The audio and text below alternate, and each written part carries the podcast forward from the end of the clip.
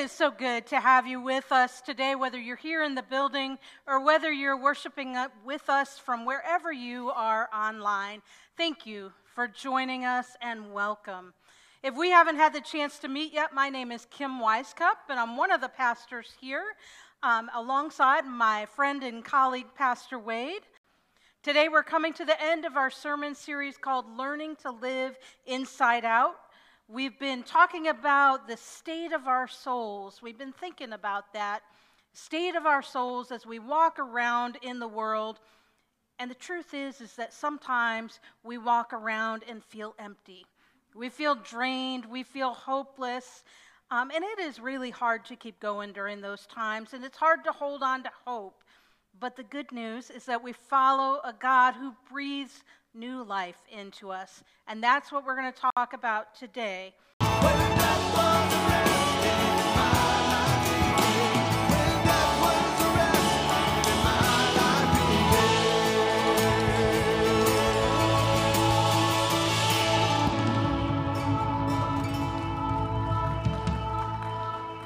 Let's say a prayer together.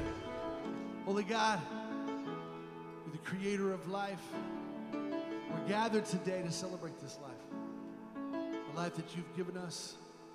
You call us out of dark places, offering us the amazing grace of new life, this life that we share with one another in this community, and the life that Jesus gives in abundance. Together, we're celebrating that. And when we see nothing but hopelessness, you surprise us with the breath of your spirit. Call us out of our complacency, God. Call us out of our routines. Set us free from our self imposed bonds and fill us with your spirit of life, your spirit of compassion, your spirit of peace. God, let us be grateful for life, the joy of the real life you give. We worship you, God. We pray these things in the name of Jesus, your anointed one. And all God's people said, Amen. You guys can have a seat.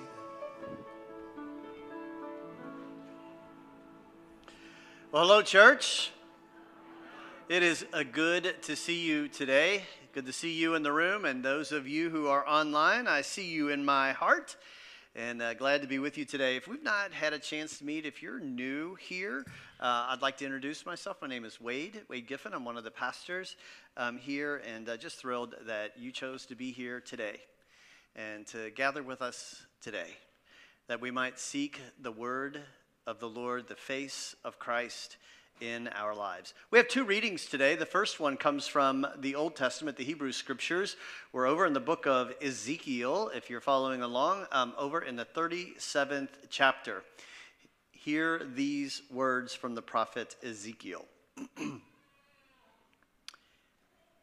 The hand of the Lord came upon me, and he brought me out by the Spirit of the Lord and set me down in the middle of a valley. It was full of bones. He led me all around them. There were very many lying in the valley, and they were very dry. He said to me, Mortal, can these bones live? I answered, O Lord God, you know.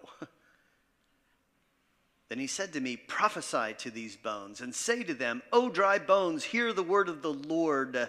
Thus says the Lord God to these bones I will cause breath to enter you, and you shall live. I will lay sinews on you, and will cause flesh to come upon you, and cover you with skin, and put breath in you, and you shall live, and you shall know that I am the Lord.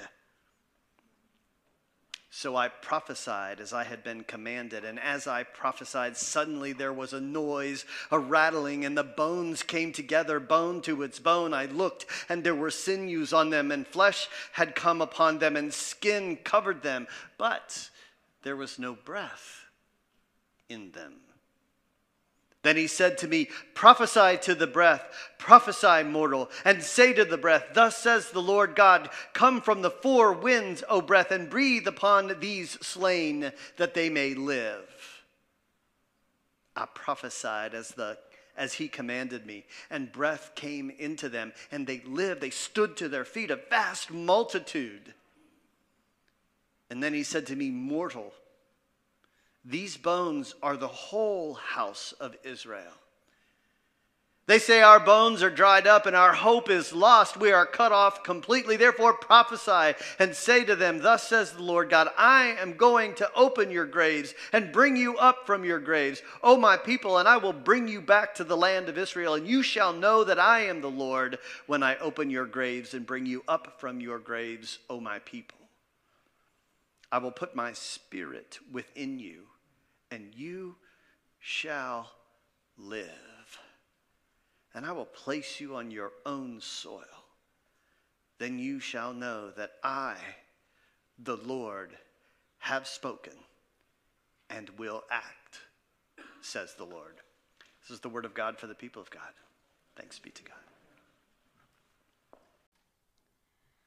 Oh Lord, from your hands come the blessings that make life possible. You even give us the very gift of life itself. Thank you for the love that you offer us, the light that you shine in our lives, and for the breath that you breathe into us. Lord, we give back to you this day as a sign of our love and our gratitude for all of it. We ask that you use these gifts to bless others, to show them your love, and to give them hope. May everything we do and everything we say honor you. This we pray in Jesus' name. Amen.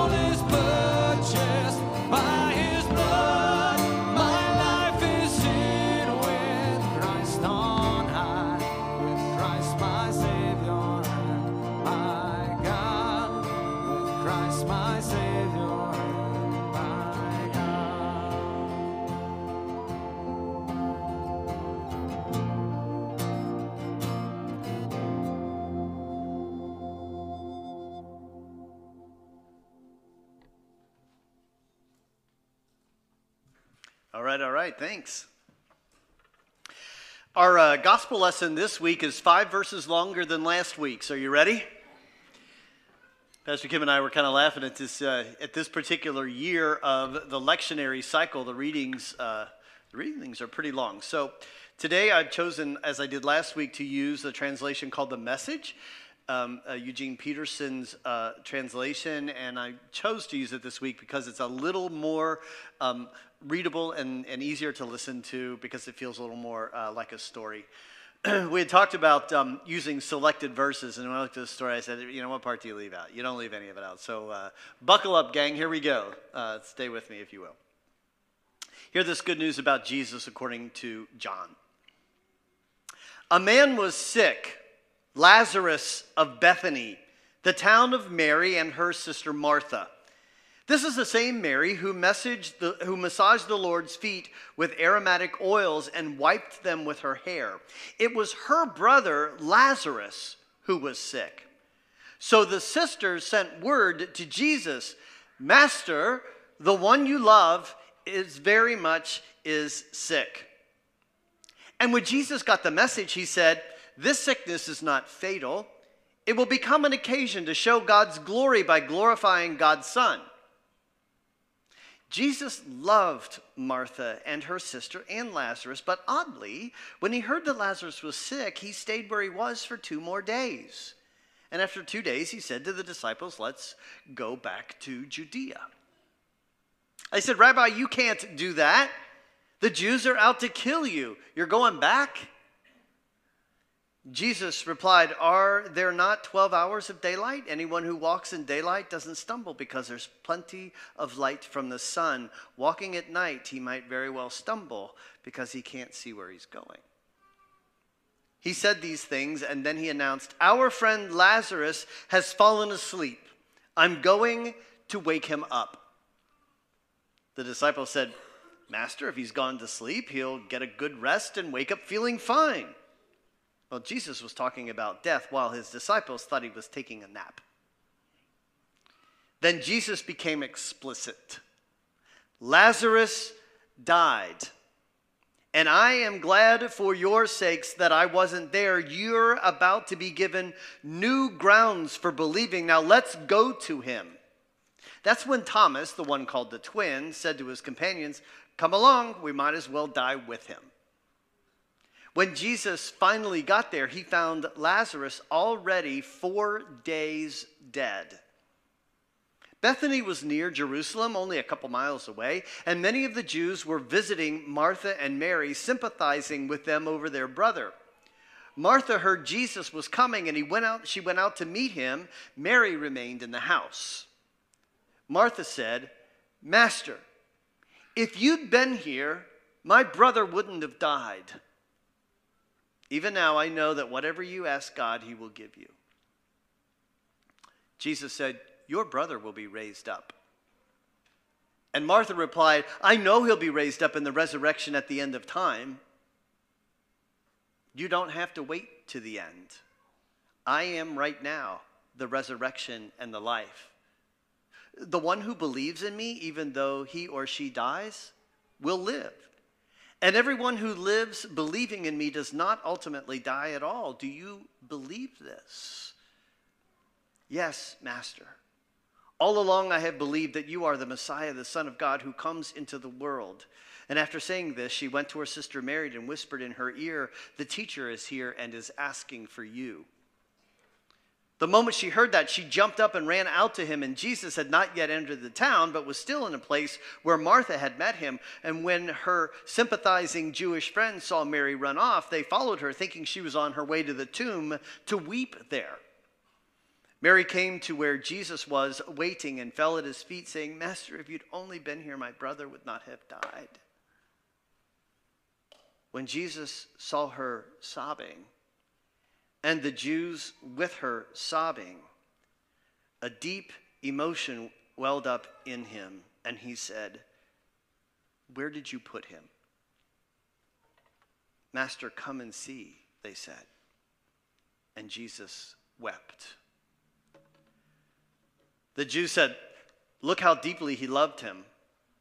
Others among them said, Well, if he loved him so much, why didn't he do something to keep him from dying? After all, he opened the eyes of a blind man.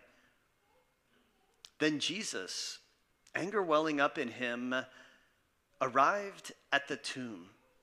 It was a simple cave in a hillside, a slab of stone laid against it. Jesus said, Remove the stone. And the sister of the dead man, Martha, said, Master, by this time there's a stench. He's been dead four days. Jesus looked her in the eye. Didn't I tell you that if you believed, you would see the glory of God? Then to the others, Go ahead, take away the stone. They removed the stone. Jesus raised his eyes to heaven and prayed, Father, I am grateful that you have listened to me. I know you always do listen, but on account of this crowd standing here, I've spoken so that they might believe that you sent me. Then Jesus shouted, Lazarus, come out! And he came out. A cadaver wrapped from head to toe with a kerchief over his face. And Jesus told them, unwrap him, and let him loose. That was a turning point for many of the Jews who were with Mary. They saw what Jesus did and believed in him. This is the word of God for the people of God. Thanks be to God. Hey, before I begin, um, may I take a moment of personal privilege? Um, I don't do this very often, so when I do it, I think, at least I think, and I feel like it's really important to do. Um, and I want to I want to do that, and if you would indulge me a bit today. Uh, 35 years ago today, my lovely wife and I were married.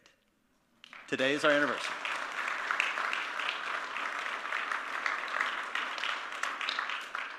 Debbie um, is not a stereotypic pastor's wife in so many ways. There's always that expectation that they play the piano or they direct the choir, you know, those kinds of things. That's not her style. Debbie is a silent servant, a quiet servant. And I'm so grateful that she has been a part of my life, is a part of my life. And y'all, I'll tell you, I would not be able to do what I do if it wasn't for her. Um, she takes such good care of me. She frees me up so often so that I can attend you, and then I can attend the church and to care for others. I have this habit of going days without eating food because it's too inconvenient to eat. And um, on those days, I'll walk in my office and there will be a plate of food sitting on my desk. When I've been, when I've been mistreated by somebody in the church, and yeah, that happens often, and my spirit is broken, she's the one who holds me and loves me. Um, I could go on for a long time, but I heard a rumor that the sermon's really long today. Um, but I just want to say thank you. Um, how did she do it? right? Um, and um, maybe we'll get another 35. Let's, let's hope for uh, a few more at least. So um, thank you, and thank you for allowing me to take this moment um, to celebrate. I mean, it is the 35. That's a big deal. I won't do it next year on 36. and it is on a Sunday. That never happened. So happy anniversary. So here we are on the last Sunday of Lent. Those of you who gave up great stuff for Lent can't wait for it to really come to an end. The fifth Sunday of Lent. And after today, we begin a fast track from Palm Sunday, which is next Sunday. We were alarmed in worship planning this week when we realized that Palm Sunday was going to be a Sunday this year, right? That was a joke. Give me some room here. Uh, and once we hit Palm Sunday, y'all, we're on a fast track to the cross. Palm Sunday starts that week with a parade, and it ends that week on a cross. And of course, you and I have really good hindsight about Good Friday. I mean, it's we know it's not the last word because we already know about Easter. But do we really get the impact of Easter if we don't walk first through Good Friday? You know, I often say to folks who attend our Good Friday Tenebrae service at 7 uh, p.m. this Friday, a little plug, um, it's a dark room, it's a somber service. And I invite people to live in what Good Friday feels like death and destruction that was a part of that week. And when we embrace Good Friday, then we come to see on Easter morning when we sing songs like Christ our Lord is risen today, we see the stark difference between the darkness of Good Friday and the good news of the resurrection of Jesus, the one who brings life in the face of death. Now, I think sometimes we kind of blow through Holy Week. And sometimes I think we do that because we need and we want the relief that Easter offers. The dark days leading to Easter are too difficult to bear because we have to think about the suffering that's a part of that week. We have to embrace the pain. We have to feel the loneliness. We have to experience the reality of betrayal. We have to see the corruption of people. And we get to watch Jesus get crucified and suffer on that cross and die. That that's hard. Sometimes too hard. Could we please just get to Easter? We want.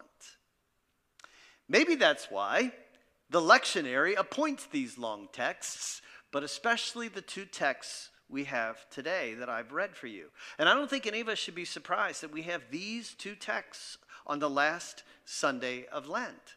I mean, after all, both of them are about something dead coming to life. On the one hand, these texts force us to confront the reality that things die and that things can feel like they have died in our lives. Often, when I'm in pastoral conversations with folks who are going through a very tough time in their life, who have felt some loss of some kind, who are moving to a place of feeling hopeless in their life situation, I try to name what they're feeling, and I will often say, It feels like part of your life has died, doesn't it?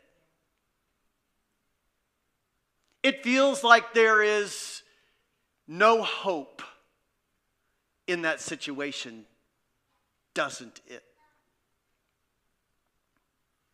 And on the other hand, both of these texts have as a primary point that they make is that they reveal to us God's power. God's power over death. At the end of the day, these texts point to that reality. So we have this interesting juxtaposition. We have death and we have the power of God side by side. So I think it makes good sense to hear Ezekiel preach to the valley of dry bones and listen to Jesus say, Lazarus, come out. We have some very specific things that we, that we say about death, both a real physical body death and the other kinds of things in our lives that feel like death. What are those things? Things like, like a season of your life that you have known and that you have lived and that you have loved comes to an end and it feels like part of your life just died. Endings of relationships, changes and losses that we seem too often to experience. Don't all of us have a part of our lives? Do you have a part of your life that feels lifeless? That feels dead? And so these texts invite us to embrace something about God in the face of the seemingly lifeless parts of our lives. It invites us to see beyond the current, present suffering of this moment that feels like death to a future that God's hand is at work and the Lord does what is impossible.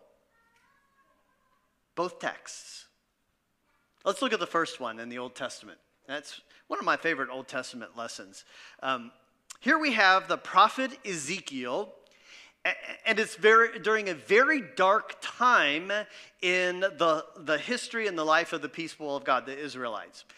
In this context, the Babylonians had conquered the Israelites and had taken them out of their homeland, off of their home soil, and they were in exile. Now, just to be clear, because sometimes I get this confused myself, this is not the Exodus you know, where they found themselves as slaves in Egypt and then Moses led them back home to the promised land. This is another, another one of those moments when they find themselves away from home in exile. And Ezekiel, the prophet, he was captured at the same time with many of the other leaders. And now he finds himself in this weird position of having to be a prophet to people who are in exile in Babylon. His job was to be the voice of God to the people of God who were in exile. He was called to bring to them a message of hope hope to a people who believe and seem that everything is lost. Now, there's something I wonder about Ezekiel in this text. Did Ezekiel himself have any hope for their situation? He's in there with them. And this is the one who is called to speak on behalf of God to a hopeless people and tell them about hope and speak words of hope if he himself has no hope. Have you ever found yourself in that very position where someone you know, your someone in your family, one of your friends, or someone who's going through a really horrible kind of experience, and you try to encourage them and you try to offer them some hope, and you don't believe there's any hope yourself. Have you ever done that? It's hard. It's impossible to do that. So I wonder, did Ezekiel have any hope for Israel? Or did he feel like the rest of them? The reason I wonder about that is because he had the, then he had this vision. God brings this vision to him. Is that the purpose of this vision? And in this vision, the Lord takes him out into the middle of a valley, and the valley is filled with skeletons. I told Pastor Kim if, if October 31st ever falls on a Sunday, we're preaching this text, right? And we'll sing Dem Bones. Dry bones, dismembered bones filled the valley. And he adds to that that those bones were very dry, brittle, and bleached out by a scorching sun. And that little addition is very important because being very dry, brittle, bleached out by the scorching sun, it says to us that these are not just dead, they're really dead. You with me? No hope. As dead as dead can be, fills the valley. And the Lord asks him, Mortal, can these bones live? Now, if I was Ezekiel, I'd probably say to him, Are you kidding me? Do you see these bones? Right? But I like his response better. Only you know, Lord. I wonder if that's where we get that phrase we use when we say, God only knows, right? And Ezekiel began to preach, to prophesize the word, but he began to preach to all of those dead bones. And God even gave him the very words of the sermon that he would preach to all of those dead bones. And the words of the sermon go like this I'm bringing the breath of life to you, and you'll come to life. I will attach sinews to you, put meat on your bones, cover you with skin, and breathe life into you. You'll come alive and you'll realize that I am God. And so the prophet got to preaching to the bones. Dang, to his wondering ears should arise such a clatter. I love how Ezekiel remembers this. He says, As I prophesied, suddenly there was this noise, this rattling of bones that were coming together, bone to its bone. Can you imagine that clamor, that clatter, all of those bones banging together, trying to find each other and get back where they used to be and getting covered with meat and skin? And then there's a key moment. Don't miss this piece breath. Breath. The Hebrew word is ruach, which also means spirit. God breathed. God breathed life, and they stood to their feet, the whole multitude. And why is breath so important to the vision? Where have we seen that happen before? Go back to the first page of the Bible, that part that starts out in the beginning, when God scooped up dust from the ground and formed that clay into the shape of a human. And then what did God do with that piece of clay? He breathed. He ruach he put his spirit into the nostrils of that clay being, and there was a human that came to life. And Ezekiel knows that story. And so, what did this vision do? For Ezekiel, the bones in the valley represent the whole nation, all the people of God, all of Israel. That great nation that God had raised up to be a blessing for all the generations and all the world is seemingly gone. It's a handful of exiles running around in Babylon. All they got is some memories. Israel was dead, they thought. Ezekiel knew that. The Babylonians knew that. The Babylonians hoped for that. Everyone knew that it was hopeless. And I think Ezekiel probably felt that way too hopeless. Because once what had been is dead. Oh, but not after this vision, because it was a glimpse, it was a glimmer of hope to a dry, lifeless people. And so, what's the point of this text? It reveals God's power.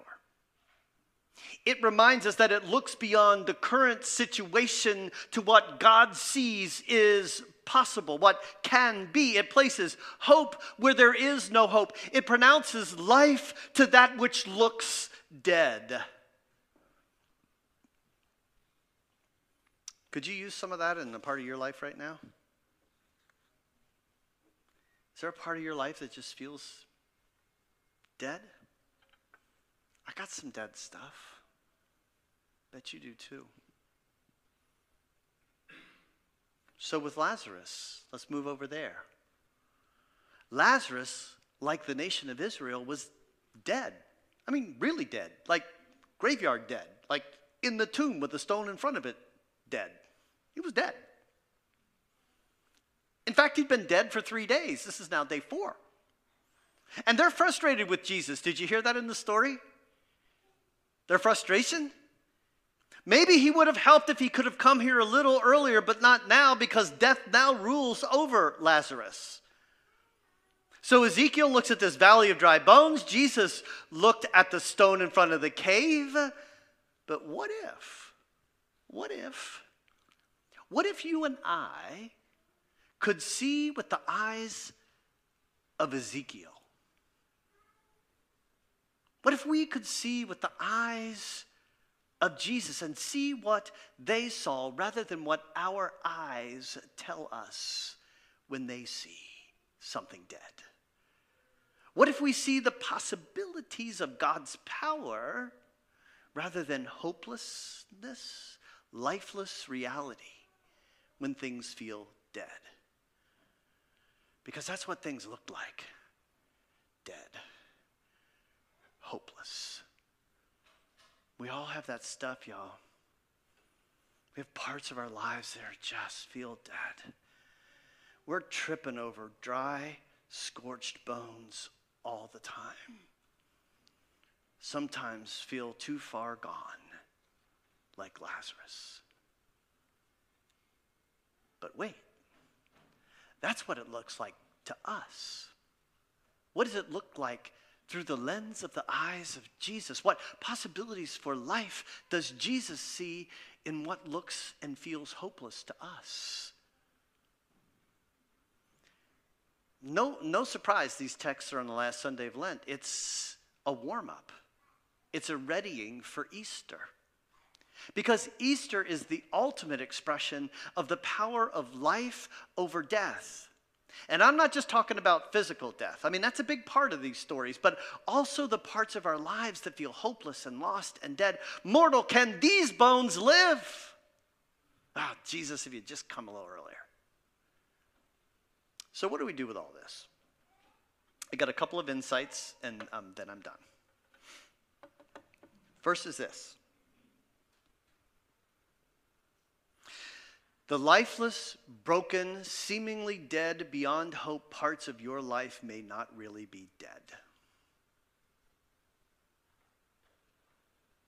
One of the things that I noticed uh, early in both of these texts is that the ingredient that is different is the word of the Lord. It is the word of God.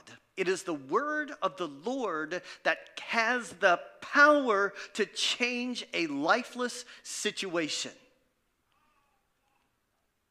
Through Ezekiel, God speaks words prophesy, preach to these bones. I'll give you the words because they're mine.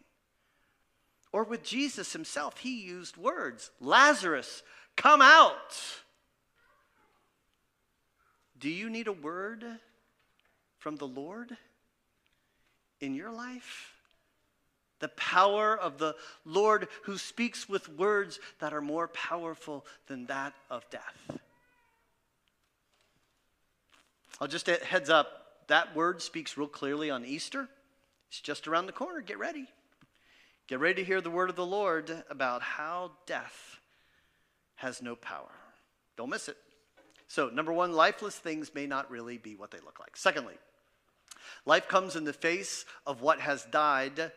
Life that comes in the face of what that died may not necessarily turn out the way we expect um, the outcome. In other words, a simple way to say it is when we have something in our life that feels dead, a season of life, a situation, a relationship, whatever it is that feels and looks dead, when, when the word speaks and it has life in that place that felt dead, it probably won't look like or feel like what you expect, what you want, or maybe what you think you need. So the Israelites, for example, they were years and years and years before they got out of exile and got back home. It didn't happen like that. But what they did have is, is faith and hope and trust in a God that they had seen over and over again in that which looked like dead proclaim life. Might not turn out the way we expect or that we want, but it's in a Godward direction. Third is this. Um, we have been talking through this whole series about learning to live from the inside out. And yeah, Lent is a whole lot about looking on the inside and dealing with the things that are on the inside of us. Or, as we have been saying in this series, we have been saying we want to tend our souls during Lent, these very souls that walk around in the world. In other words, we want to have our souls tended so that we might be souls speaking and moving in a world that makes a different reality. And so, here's where we make the connection in the two texts we have today. So far, we've been talking primarily um, how we can have hope in the face of what feels like it's died in our lives. So, you know, things like brokenness, seemingly lifeless parts of our lives. And that's a very important word. And if that's the only word you need to take today because something in your life feels dead and you need life in that place, you take that word and you go with it. I want to add to it. It's not just about us individually. Both of the texts point out that it's also about how our souls operate in the world. When you look over at that text of the dry bones in Ezekiel, it wasn't just one poor soul, one skeleton laying there. It was every, every person. It was all of the community. Their skeletons were laying all over the place. It moves us to see and to understand that God is about bringing life to the dead places of the whole of God's people, not just me. And so, as our souls move around in the world, it is about the wellness, it's about hope, it's about life for the whole world. And now, over in that story about Lazarus, I had never seen this detail ever before until Pastor Kim just randomly said it to me in the hall this week. Well, not randomly, because she knew what text I was working on. Here's this part. When Jesus calls Lazarus from the grave and Lazarus walks out, Jesus' job is done. He didn't do anything else. Did you notice what he did? He turns to the people of the community and he says to them, Unbind him. In our text, it says un- unwind him, but unbind him. It was the work of the community of the people of God that one who had been lifeless has new life because of Jesus, that, the, that they were still in bondage. Something still held them. Yeah, they could get up and they could walk, but the community, it was Martha and Mary and the others who unwound him, unbound him so that he could truly be set free. When God brings life to the lifeless parts of lives, we have the responsibility to surround them and help them feel set and be set free. And for our own sakes, when a lifeless part of our life begins to have a glimmer of life again, we can look to the community of the people of God that we might be unbound and set free. And so may the bindings in our world and in our lives that feel impossible to untangle, but every day the word of the Lord, every day, what day? Every day, the word of the Lord sets someone free. That's the message of the day. The evidence of God making good from destruction is all around us. And so may you experience life in the face of something that feels dead. And when you experience that, witness to the power of a God who's more powerful than the grave. Thanks be to God. Let's pray. God, thank you for your power and your presence. Thank you that your eyes see differently than our eyes, that when we see nothing but death and destruction and loss and hopelessness, you see a possibility. You see life. You have the power over hopelessness, the power over death. And so, God, we pray that you, you bring us to life. And we'll not fail to give you the thanks and praise for the many ways that we see your hand working in us and through us in a world that often feels so lifeless. It's in Jesus' name we pray. Amen. So, thanks for being in worship today and being on this journey of Lent with us. Now, this week marks a significant change in our journey to Easter. This next Sunday is Palm Sunday. It's the Sunday that we remember Jesus' great triumphant entry into the city. Uh, but all that parade didn't last very long. We know the events that happened once he got into the city that ultimately led to the cross. And so we're going to move to that part of the journey next Sunday, and I look forward to you joining us for that. Until then, God bless you